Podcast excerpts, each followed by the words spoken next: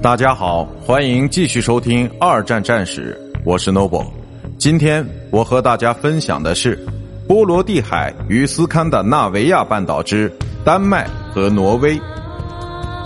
苏芬战争的结果之一，便是希特勒开始清楚地认识到，英国和法国依然计划干涉通过挪威而获得瑞典铁矿石资源的如意算盘。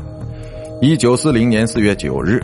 德国部队从路上推进到丹麦境内，并从空中和海上同时袭击了挪威海岸线上的一系列阵地要塞。这两个国家都没有相当规模的武器部队，而西部盟军则意外的完全被歼灭了。丹麦在数个小时之内便被彻底占领。挪威虽然抵抗了两个月左右，但是战争结果一开始就被预料到了。因为德国在这个国家建立了空军基地，而这些举措便抵消了英国在海军上的优势。小规模的英法联军来到这里，帮助挪威人在不同阵地上进行顽抗，但是这些远征军在组织上却显得混乱无序。